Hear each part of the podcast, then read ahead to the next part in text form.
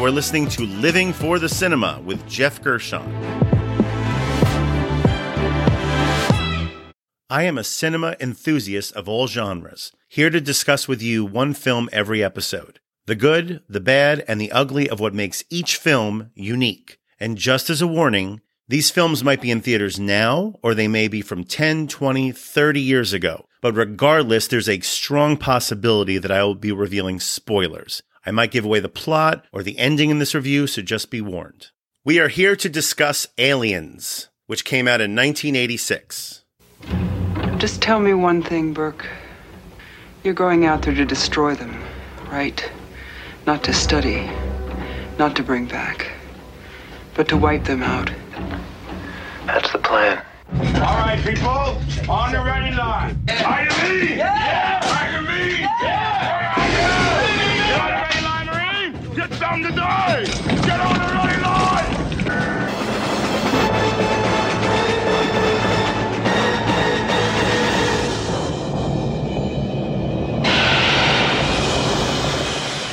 Aliens.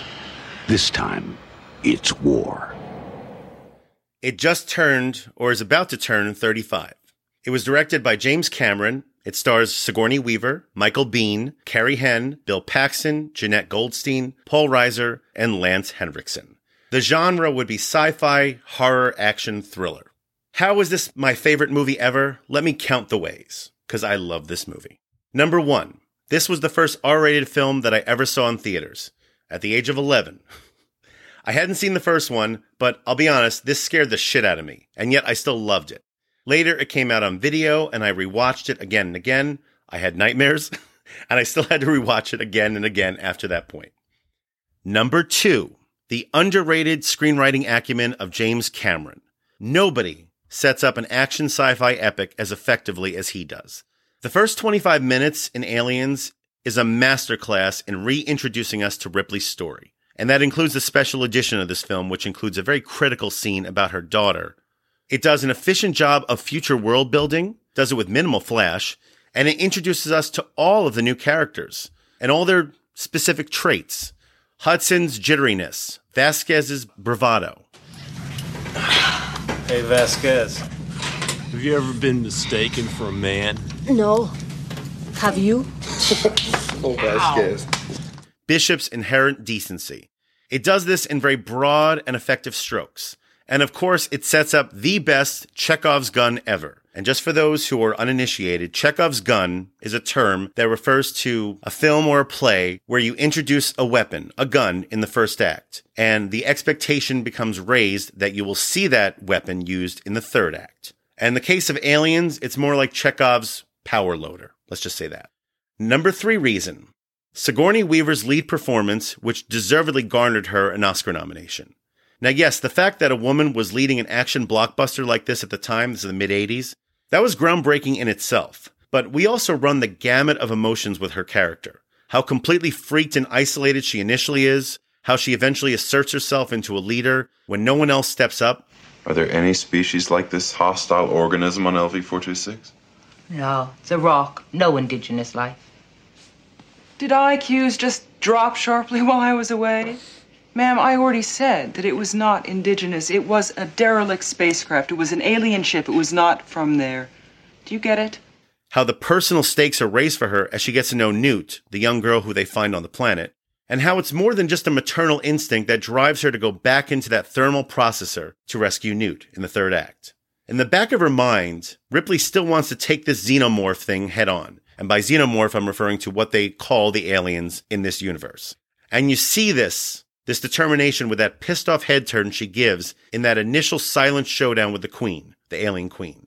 Now, it makes zero strategic sense for her to stir shit up by flame throwing those alien eggs. The whole place is about to blow up anyway. And she needs to get out of there with Newts, but she sees one of those eggs open up and she has just had it. And Weaver nails this moment with that glance. And probably the only reason it hasn't been cited more in the legacy of this film is my reason number four. James Horner's all time music score for this film.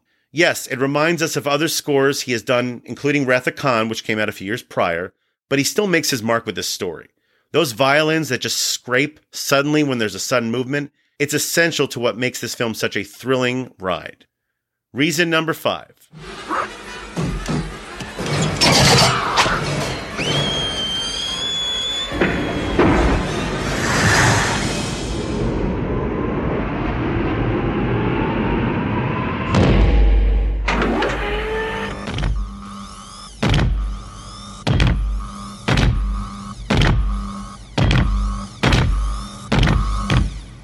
Away from her, you bitch! This is punctuation to the best, the best fist pump moment in the history of cinema. I would gladly pay a significant amount of money just to see this movie again in a theater, just to watch this moment again and watch the audience react. It's that good. Reason number six the technical wizardry of Stan Winston and the rest of the effects team in basically utilizing little more than half a dozen fully completed xenomorph puppets, that's all they had, or suits. They just had about six of them and convincing us that this is an overwhelming army of aliens. And the full sized marionette used to portray the alien queen, this thing was huge. It was operated by about eight men and remains thoroughly convincing. No wonder I had nightmares. Reason number seven the irreplaceable Michael Biehn. He apparently was cast at the last possible minute as Hicks. And thank God because his hyper focused, wiry presence grounds this film as much as he did for The Terminator just three years prior. Look, Ripley, this is a multi million dollar installation, okay? He can't make that kind of decision. He's just a grunt. I, no offense. None taken. Ferro, do you copy? Standing by. Prep for dust off. We're gonna need immediate evac. Roger. On our way. Say we take off, nuke the site from orbit. It's the only way to be sure. Reason number eight co ed locker rooms. Now, bear with me. Paul Verhoeven, he would really take this concept of a future where men and women could just be in a locker room getting together to its apex. This would be in films like Robocop or Starship Troopers. But in Aliens, the post pod wake up sequence, when we are introduced to all of the colonial marines, it earns its place in the annals of, of some of the best introductory scenes for a ragtag bunch of heroes. It's hard not to like these folks. Vasquez, Spunkmeyer, Hudson, Bishop, Apone, Dietrich, Frost. There's no Robert Altman or P.T. Anderson like camera or sound trickery, not that there's anything wrong with that, that's really used to introduce each of these folks in such a short amount of time. It's just simple, confident storytelling aided by spot on casting. All right, sweethearts, what are you waiting for? Breakfast in bed? Another glorious day in the Corps. Day in the Marine Corps is like a day on the farm. Every meal's a banquet. Every paycheck a fortune. Every formation a parade. I love the Corps. Man, this floor is freezing. What do you want me to do? Fetch your slippers for you? Gee, would you, sir? I'd like that. Look into my eye. Fall in, people. Come on, let's go. I hate this job. And my final reason for loving this film. Number nine, tension. Sustained tension for pretty much the last 80 or so minutes of the movie. It's really impressive. 12 meters. 11. 10. Then they're right on us. 9 meters. Remember, short, controlled bursts. 8 meters. 7. 6. Can't be, that's inside the room. It's reading right, man. Look. Well, you're not reading it right. 5 meters, man. 4. What the hell? Oh my god. As far as I'm concerned, Cameron and crew pull off with this movie something that acclaimed filmmakers from Chris Nolan to Rian Johnson to Edgar Wright, they couldn't pull off nearly as well. And that is a fully satisfying fourth act for a film that doesn't feel tacked on, but actually enhances the movie.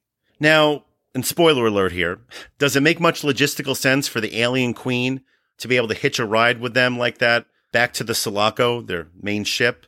Not really if you think about it, but who cares when it's so damn satisfying? And that brings us to the categories. Best needle drop.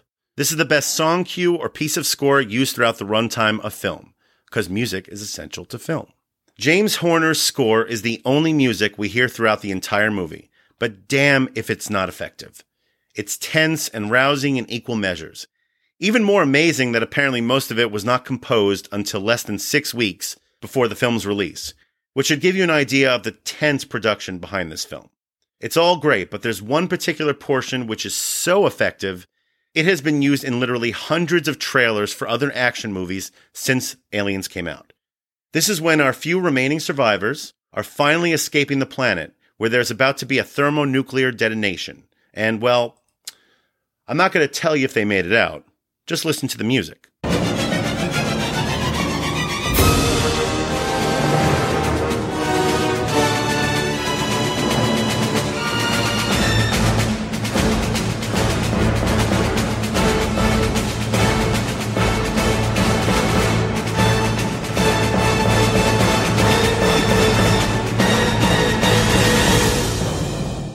And that brings me to our next category wasted talent. This is the most underutilized talent in the film. Now, it's purely intentional on Cameron's part, but, but yeah, it sucks to say goodbye to so many seemingly likable characters who were introduced in the first half of the film only to be, you know, xenomorphed, for lack of a better term. But no, there is no wasted talent on this film. Everyone was utilized to the extent of their abilities, especially Stan Winston's crew, who made an army out of just six alien suits. Next category is trailer moment. This is the scene or moment that best describes this movie. Now, if you have seen this film already, but you want to sell it to someone who has not seen it, you clearly don't want to show them the get away from her, you bitch moment. As amazing as it is, that moment is literally in the fourth act of the film. It would be unfair to ruin that for anyone who has no idea what they're going to watch. Therefore, my suggestion would be for a great moment which happens earlier in the film. Let's say around halfway through. The entire Marine Corps is inside the atmospheric processor and they're starting to get wiped out by aliens. The video screens and heart rate monitors for each soldier, they're starting to go blank one by one. We can hear a firefight, but they're clearly losing. Lieutenant Gorman is back at the control center, which is at the perimeter of the atmospheric processor inside an armored personnel carrier, which is kind of like a giant Batmobile. This is only Gorman's second combat mission, and it shows. He's pretty much frozen as he sees and hears all indications of his troops getting wiped out. He's trying to communicate with them, but they can't hear him. None of them can hear him. They're trapped. Well, then guess who steps in in frustration at his lack of action and decides to take matters into her own hands to rescue them? It's Ripley. She runs to the other side of the personnel carrier, straps in, and then pushes the gas hard to get to those Marines to save them. It's a true hero moment, and it's a trailer moment at that as well. Fall Tell them to fall back.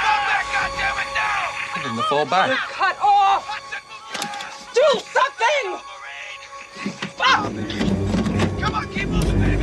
Hold on, Newt.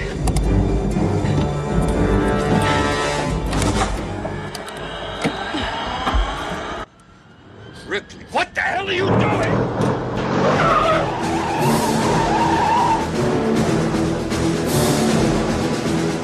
Turn around! And that would bring me to the final category, the MVP. This is the person or people who are most responsible for the success of this film.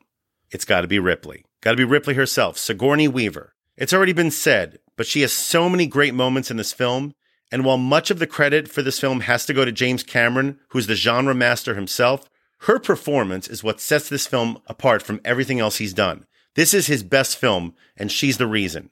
And that's no small feat because James Cameron has had a great career. Your MVP is Sigourney Weaver. So I made a decision and it was wrong. It was a bad call, Ripley. It was a bad call. Bad call. Right. These people are dead, Burke! Don't you have any idea what you've done here? Well, I'm gonna make sure that they nail you right to the wall for this. You're not gonna sleaze your way out of this one. Right to the wall. And that brings me to my overall rating for the film. Come on, there's no suspense here. It's five out of five stars. This is a perfect film. I love this film. It's one of my favorites. Do I think it's the greatest film ever? No, but I, it's my personal favorite. If you haven't seen it, see it. It's playing on Amazon Prime right now, streaming. And if you even have the chance to see it on a big screen, I would highly recommend that. Now, just one qualifier. Do you have to have seen the first Alien movie to get this one? I don't think so. It actually does a really nice job of kind of taking you back into the story so you don't feel like you're playing catch up while watching it. Because actually, that was the order I saw this. When I first saw this film, I had not seen the original Alien film, and that didn't hurt my enjoyment of this one bit. But I would say this Alien itself, the first film, great film too. And that ends another chest bursting review. Please subscribe to the Living for the Cinema podcast. Follow and like us on Facebook and Instagram, and join us next time for another review from Living for the Cinema.